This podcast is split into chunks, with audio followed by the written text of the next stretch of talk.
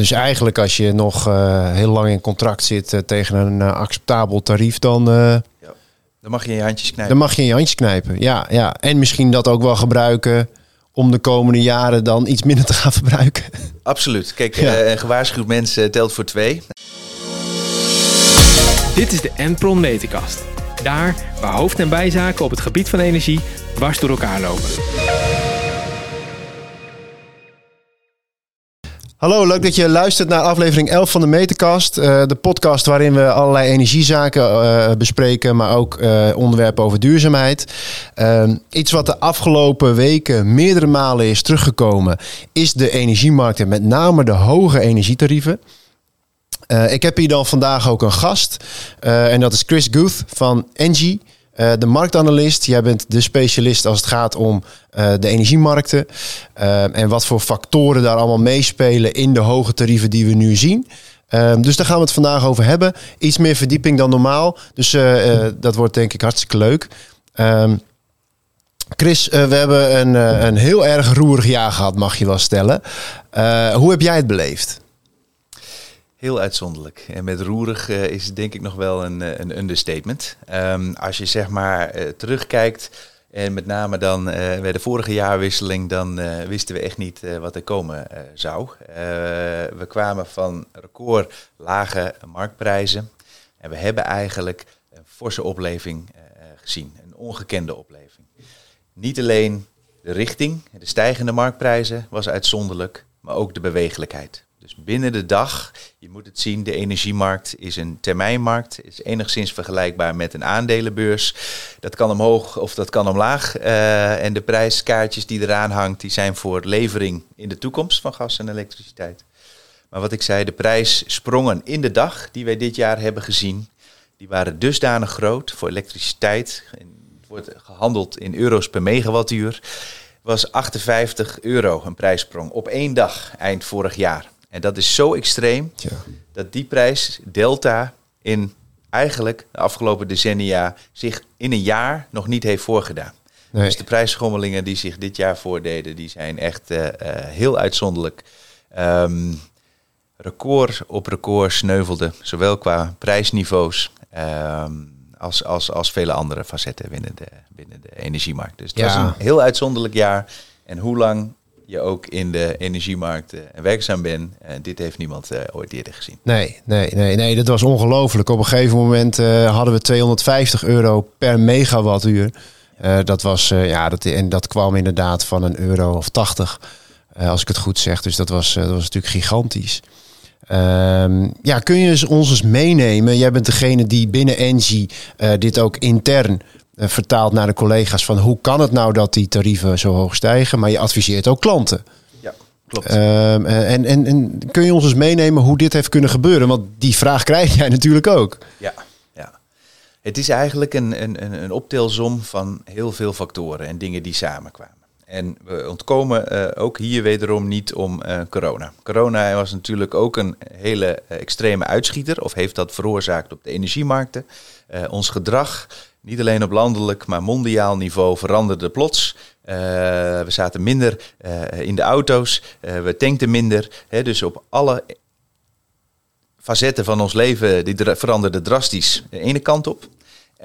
Waardoor we ook anders en minder over het algemeen energie gingen verbruiken. Hè. Fabrieken werden stilgezet, onderdelen waren niet beschikbaar. Dus dat zorgde voor record lage prijzen. En dit jaar, en wat betekent dat over het algemeen, is dat eh, ook producenten van energie, elektriciteit of gas, et cetera, dat die dan eh, hun overaanbod, wat op dat moment zich voordoet, gaan corrigeren. Dus gaan de productie stoppen, of ze gaan eh, eh, minder produceren, of ze slaan het ergens anders op. Dus het is een vrij markt die, die, die waar vraag en aanbod continu een balans zoeken. En die balans was ineens zoek. De ene kant op, Ja. vraaguitval. Dit jaar hebben we natuurlijk een enorme opleving eh, gezien. En van de vraag, eh, een soort inhaalslag. Hè. Die fabrieken die allemaal gedurende 2020 volledig stil lagen, die hadden ook orders in te halen. Dus die gaan misschien zelfs een tandje harder draaien met het nodige energieverbruik. En we zijn over het algemeen meer thuisgebonden geweest. En dan is men over de hele wereld geneigd meer eh, goederen te kopen. Dat is een trend die we hebben gezien. Oh ja, ja. En minder Dat herken ik wel. er kwamen veel pakketjes binnen. in Ja, er kwamen tijd, veel eh, pakketjes eh, binnen. Wie weet nog steeds. Hè? Dus mensen consumeerden meer goederen. wat doorgaans meer energieverbruik eh, mee gepaard gaat. Versus de dienstverlening. We gingen minder op vakantie. We gingen minder naar uitjes, naar recreatie of naar theaters, et cetera. En dat is een hele verschuiving geweest op wereldvlak. En daardoor is de vraag naar energie ook ineens vrij sterk toegenomen. Ja. En nou, wat ik zei, vraag en aanbod zoekt altijd een balans. En die balans is nu de andere kant doorgeslagen. Ja, ja, ja. Eh, CO2-prijzen zijn natuurlijk ook iets wat, eh, wat een heel erg belangrijk eh, onderdeel is geweest.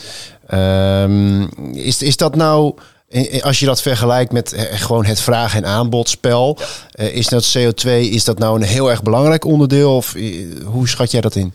Op het moment, laat ik het zo zeggen, begin dit jaar zagen we dat de CO2-prijs opliep. En dat was het resultaat van eh, politiek, het aanscherpen van politieke ambities omtrent eh, de, de Green Deal Ja. en eh, eh, Fit for 55 als het ware. Dus, dus een, een, een aanscherping van onze doelstellingen. Daar begon het mee, maar dat valt in het niets met de prijsstijgingen die we hebben gezien voor wat betreft aardgas en elektriciteit. Ja, Dus het is een aandeel. Dat werd als eerste factor, begin dit jaar, eh, die, die, die trapte het af als het ware qua prijsstijgingen. ja, Maar eh, gas en ook kolen en daarmee ook elektriciteit hebben, hebben dat ruimschoots ingehaald en dat stokje overgenomen. Dus Ja. we kunnen gewoon zeggen dat aardgas de voornaamste reden is van de prijsniveaus die we op dit moment waarnemen. ja, ja. Maar mag je dan ook zeggen dat als, je, als het weer stabiliseert, waar we misschien dat het wel weer iets een beetje normaliseert, hè, daar mogen we toch wel weer van uitgaan, ehm, dat het wel op een hoger niveau zal zijn dan dat we gewend zijn door die toch die verscherpte klimaatdoelstellingen?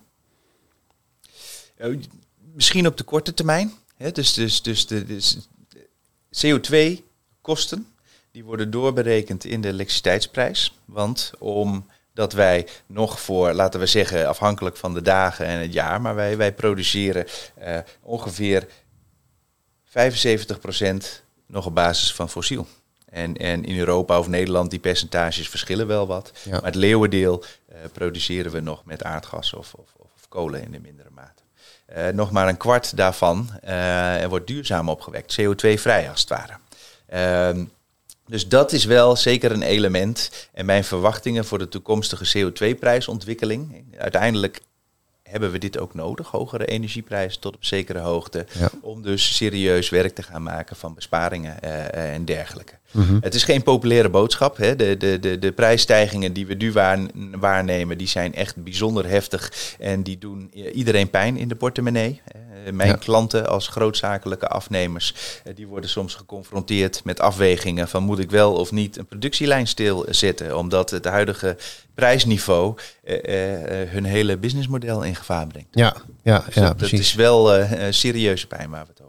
Ja, ja, snap ik. Ja, dus eigenlijk als je nog eh, heel lang in contract zit eh, tegen een eh, acceptabel tarief, dan, eh, Dan mag je in je handjes knijpen. dan mag je in je handjes knijpen. Ja, ja, en misschien dat ook wel gebruiken om de komende jaren dan iets minder te gaan verbruiken.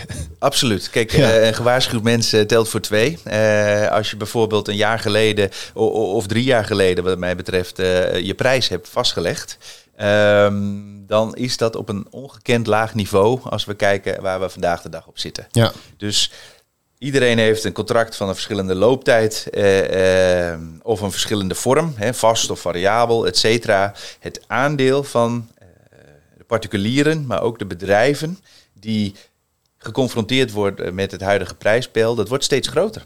Dus Ja. hoe langer het hoog prijsniveau Ja, aanhoudt, Ja. hoe meer, eh, hoe groter aandeel daarmee geconfronteerd kan gaan worden. ja, ja, ja precies. Ja. Hey, ehm, dan eh, de gasvoorraden, ook iets wat steeds eh, terugkomt. Volgens mij was het gisteren nog in het nieuws dat de gaskraan gaat ook in Groningen weer open. Want de voorraden raken op. Ehm, eh, in december was het, eh, was het nieuws dat in februari misschien de voorraad wel helemaal op zou kunnen zijn. Ehm, ja, dat lijkt mij dat dat een heel groot probleem kan worden.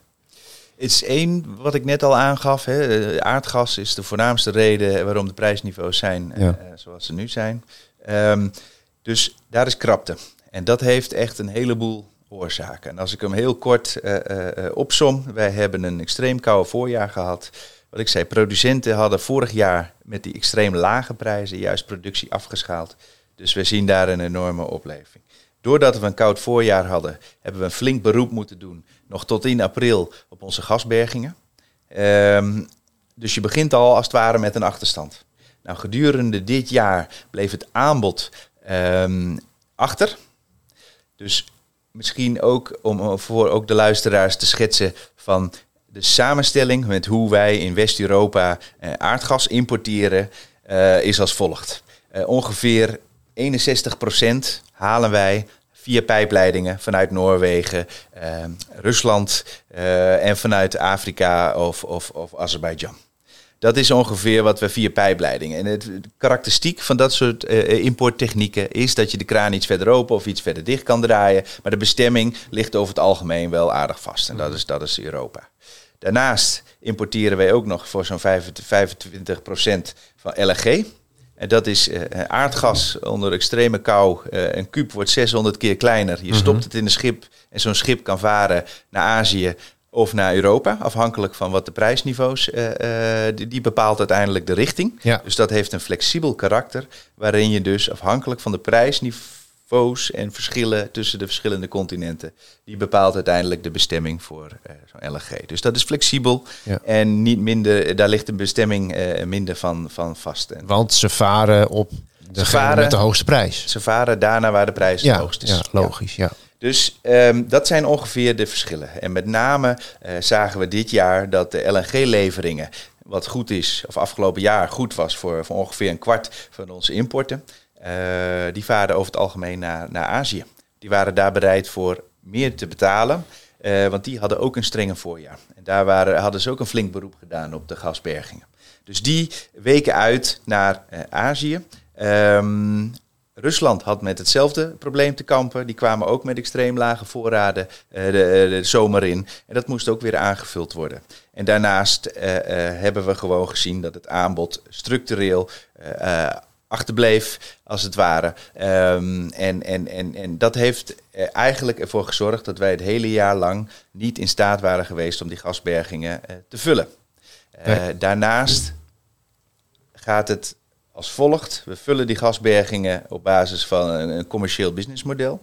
Je stopt iets in de zomer in de grond om het winter daarop tegen hogere prijzen weer te kunnen verkopen. dus dat is mhm. hoe dat mechanisme werkt. En wij hebben afgelopen jaar ook ehm, heel lang nog de verwachting gehad dat wij in het vierde kwartaal ehm, over Nord Stream 2, een tweede Russische gaspijpleiding, zouden uh, kunnen gaan beschikken. Ja. En dat heeft de prijsniveaus voor Q4 2021 heel lang nog laag gehouden, omdat die verwachting leefde in de markt. Ja, ja. En dat zorgde ervoor dat de prijsniveaus van de zomer van aardgas, wanneer je doorgaans de bergingen vult, ten opzichte van wat uh, zo'n partij uh, ervoor kon krijgen in Q4, vlak hield. Dus die prikkel vanuit het businessmodel, die was er niet de afgelopen jaar. En dat heeft ertoe bijgedragen, laat ik zo zeggen, aan die lage vullingsgraden. Ja, ja. Op het moment zijn de Nederlandse gasbergingen aan zich uh, voor ongeveer 32 procent uh, gevuld. Ja, ja, ja. Dat is bijzonder laag. Bijzonder laag, inderdaad. Ja, ja wat, wat denk je dat dat voor het Nederlandse bedrijfsleven uh, concreet tot gevolgen heeft? Gaan we, gaan we dat merken? We, merken het al. Je moet zeg maar die vraag denk ik opknippen in twee delen. aan de ene kant heb je natuurlijk een leveringszekerheid vraagstuk. Mm -hmm. Zo dadelijk even op terug. En het andere deel is natuurlijk prijsontwikkeling. Die prijsontwikkeling, dat zien we en voelen we al een tijdje. De leveringszekerheid, er zit nog gas in de grond en er komt nog gas onze kant op. Um, dus tot op heden hebben met name de weersgoden ons uh, geholpen uh, met een toch wel zeer milde start van de winter. Ja. En ja, we zitten aardig eind in, in januari ook al, waardoor eigenlijk alleen februari als spannend wordt ervaren. En daarna ebt het risico langzamerhand weg. Ik zeg niet dat in de maanden daarop het koud kan zijn, hè, dat hebben we in 2020 gezien. Maar het risico daartoe, dat neemt het verstrijken van de dag steeds verder af. Ja, ja, precies. Maar als je dan, uh, want dat is natuurlijk eigenlijk hetgene waar we, waar we ons ook een beetje zorgen om maken. Ik zeg, ja, is die leveringszekerheid, is dat wel te doen? is dat te doen? Gaan we het redden? Gaan we het redden? Gaan we het redden? Maar goed, jij hebt natuurlijk ook geen glazen bol, maar uh... Ik, eh, de energiemarkten zijn lastig te voorspellen, maar het weer ja. uh, des te meer. Ja. Um, maar wij hebben, wat ik al zei, geluk gehad met de milde start van de winter. Ja, precies. Dus dat, jij zegt van eigenlijk dat is hetgene wat ons dan een beetje lucht geeft. Het ziet er iets minder spannend uit ja, dan waar ja, je in je introductie aan refereerde van halen we de lente wel. ik bedoel, de leveringszekerheid. Ik verwacht dat we met als het ware de hak over sloot het gaan redden. Ja. Uh, maar veel hangt af van het weer uh, aan de ene kant. Want aan de toevoerkant Dus de, de, de, de extra, het extra aanbod uh, van aardgas, dat blijft tot op heden uh, vrij erg achter. En met ja. name de import via de pijpleidingen, ja, LNG-schepen, die doen nu massaal ja. Europese havens aan. want daar zijn in, in, in weektijd iets van 30 die, die, die richting Europa komen ja. en hun ladingen hier gaan lossen. Om de prijs is weer interessant. De prijzen zijn weer interessant. Uh, de krapte ja. is hier dusdanig dat de prijs hoger ligt dan in Azië op ja. dit moment. Ja, ja. Hey, um, uh, we hebben te maken met prijsopdrijvende factoren, zoals je, zoals je schetst. Uh, dat zijn ook heel veel factoren. Um, als we iets verder kijken dan, dan dit jaar, waar moeten we rekening mee houden? Wij staan natuurlijk, uh, uh, ik schets het altijd als, als, als volgende. Uh, wij zijn op dit moment, stel je even via een podcast is even wennen voor me, maar stel je voor dat je met één been een stap aan het nemen bent. En dat vertegenwoordigt als het ware de energietransitie, waarvan we toch al, hè, de, soms sommige dagen en weken, produceren we 40% van onze elektriciteitsbehoeften met duurzame bronnen. Mm -hmm. Dat is natuurlijk al een flink aandeel. Dus wij staan met één been in die wereld van morgen en het energiesysteem van morgen, mm -hmm. wat veel zwaarder leunt op duurzame opwek, een CO2-vrije opwek. En die andere been, die staat nog in de wereld van gisteren als het ware. En dat is zeg maar de fossiele uh, uh, manier van elektriciteitsopwekking. Ja. Met, met, met elektriciteit, of met uh, aardgas en met kolen onder andere. En um, we zitten in die transitie. En we hebben tot nu toe nog beide benen nodig voor de stabiliteit. Ik bedoel, wij met z'n allen willen heel graag dat het licht aanblijft. Uh, en, en dat is zeg maar van essentieel belang in het, in het bestaan van vandaag de dag. Ja. Uh, de energievoorziening. Maar de manier waarop we dat opwekken. Wij staan dus midden in die stap. We hebben het nu nog beide benen nodig in die transitie. Maar het is te hopen, en dat voorzien wij ook, en daar, uh, die trend is eigenlijk onomkeerbaar, dat op nou ja, aanzienbare tijd die achterste been, ons vergezellen en naast het voorste been gezet kan worden ja. in de wereld van, van, van morgen. Ja. En dat gaat onzekerheid met zich meebrengen. He, uh, heel voor de hand liggend, uh, schijnt de zon wel of niet, maakt nogal wat uit met hoeveel elektriciteit wij kunnen gaan verwachten vanuit die bronnen. Ja, dus dan heb je je vraag- en aanbodspel. Uh. Het vraag- en aanbodspel wordt dynamischer. Ja. En um, daardoor ook steeds belangrijker om dat uh, goed te managen. Om ervoor te zorgen dat het licht aan blijft. En dat de uh, fabrieken en, en, en, en, en dat wij er warmpjes bij zitten als Ja. het ware. Om dat te kunnen waarborgen, ook in de toekomst. Maar begrijp ik jou dan goed dat meer onzekerheid in mijn ogen betekent dat hogere prijzen? Dat te kort door de bocht. Dat is, dat is iets te kort door de bocht. Kijk, uh, um, als de zon schijnt, uh, dan betalen we daar over het algemeen niks voor. Hè? Uh, dus, dus als het aandeel zon dusdanig toeneemt, dan kan je je voorstellen op momenten waarop die schijnt, dat dan dat de prijs van elektriciteit zou kunnen gaan drukken. Ja. Um, dat is natuurlijk zo, want we hebben vorig jaar ook negatieve prijzen gezien. Klopt. Op de, klopt. Op de korte termijnmarkt. Dat, ja. dat doet zich nu al voor. Dat is een voorproefje. Dus laat staan dat we in plaats van op 40% van onze elektriciteit duurzaam opwekken naar 80%, waar we toch echt wel naartoe moeten. Mhm. Mm -hmm. dus het systeem uh, uh, gaat die kant op. Die trend is onomkeerbaar, uh, nogmaals. En voor de prijshorizon en voorspellingen moet je toch echt wel kijken naar, naar vier, vijf jaar vooruit. Ja.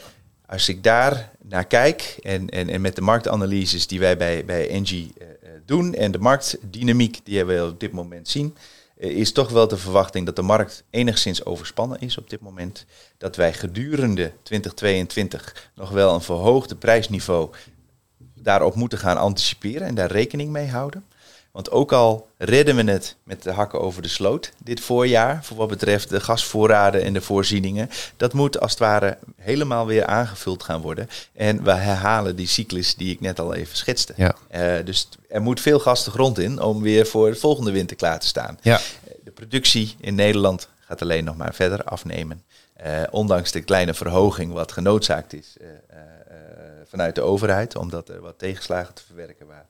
Ehm, dus wij zien 22 nog als een verhoogde prijsniveau waar mensen uh, rekening mee moeten houden. Met uh, de kans op normalisatie daarna. Maar de prijsniveaus die wij in 2020 zagen, die verwachten wij niet snel heel uh, weer te gaan zien. Nee, nee, dat was ook uitzonderlijk natuurlijk. Absoluut. Ja, ja. Nou goed, uh, Chris, dankjewel. Uh, volgens mij bieden we best wel wat uh, verdieping en achtergrondinformatie over de hoge tarieven. En eigenlijk ook een soort outlook van waar gaat het naartoe. Met veel onzekerheid. Een, een transitie die er, waar we eigenlijk nog maar half in zitten. Mooie vergelijking met één been in de dag van morgen en één been in de dag van gisteren. Um, dus ik denk dat dat heel erg interessant is. Uh, laat ook weten wat je ervan vond uh, in de comments op YouTube, op de social media kanalen. Um, en uh, dan, daar ben ik heel benieuwd naar. En Chris, bedankt voor je komst. Dank voor de uitnodiging, Thomas. Dit is de Enpron Meterkast. Daar waar hoofd- en bijzaken op het gebied van energie dwars door elkaar lopen.